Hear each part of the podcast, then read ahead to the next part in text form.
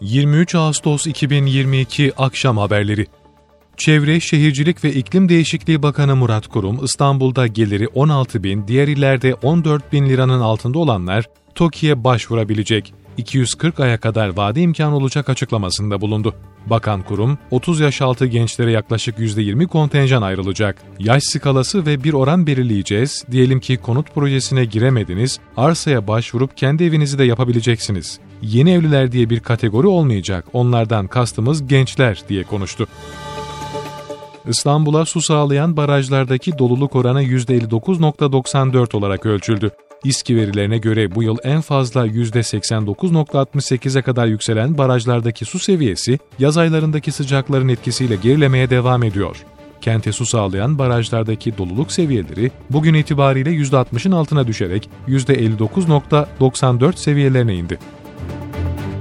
Sanayi ve Teknoloji Bakanı Mustafa Varank, ay görevinde kullanılacak Milli Hibrit İtki Sistemi ateşleyicisinin ilk uzay ortam testlerinin başarıyla gerçekleştirildiğini bildirdi. Varank, sosyal medya hesabından ay araştırma görevinde uzay aracını aya taşıyacak söz konusu sistemin çalışmalarına ilişkin son detayları paylaştı. Bakan Varank, ay görevinde kullanılacak olan Milli Hibrit İtki Sistemi ateşleyicisinin ilk uzay ortam testleri başarıyla gerçekleştirildi. Hislerimizin güçlü, uzay liginde hak ettiğimiz yeri alacağız ifadesini kullandı.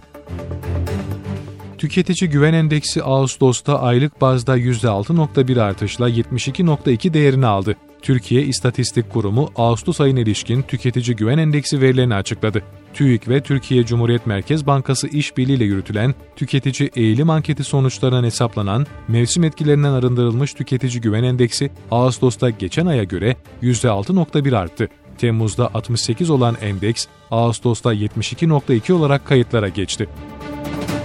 Türkiye Coğrafi Bilgi Sistemi Kurulu Cumhurbaşkanı Yardımcısı Fuat Oktay'ın başkanlığında yarın toplanacak. Toplantıda coğrafi bilgi sistemi verilen ilişkin daha hızlı sonuçların alınabilmesine yönelik mevzuat düzenlemeleri ele alınacak. Cumhurbaşkanlığı Külliyesi'nde Fuat Oktay'ın başkanlığında yapılacak toplantıya Cumhurbaşkanlığı Dijital Dönüşüm Ofisi Başkanı Ali Taha Koç, Türkiye İstatistik Kurumu Başkanı Erhan Çetinkaya ile ilgili kurum ve kuruluşların temsilcileri katılacak. Tarım ve Orman Bakanlığı'nın uzun süredir üzerinde çalıştığı sözleşmeli tarımın detayları belli oldu. Tarım arazilerinde ekim planı yapılacak, çiftçi hangi ürünü üreteceğini devlete önceden bildirecek. Böylece ürünün elinde kalması ve zarar etmesi önlenecek. Yeni modele geçilmesiyle ekilebilir alanlarda ürün planlaması yapılacak, gelişi güzel ekim yapılamayacak. Ad ve soyadı değişiklik başvuruları 24 Aralık'a kadar E-Devlet üzerinden yapılabilecek. Bugüne kadar 300 bine yaklaşık kişi soyadını, 135 bin kişi ise adını değiştirdi. En çok değişiklik başvurusuysa İstanbul'dan yapıldı. Yazım ve imla hatası olan, genel ahlaka aykırı ya da gülünç olarak değerlendirilen ad ve soyadlar değiştirilebiliyor.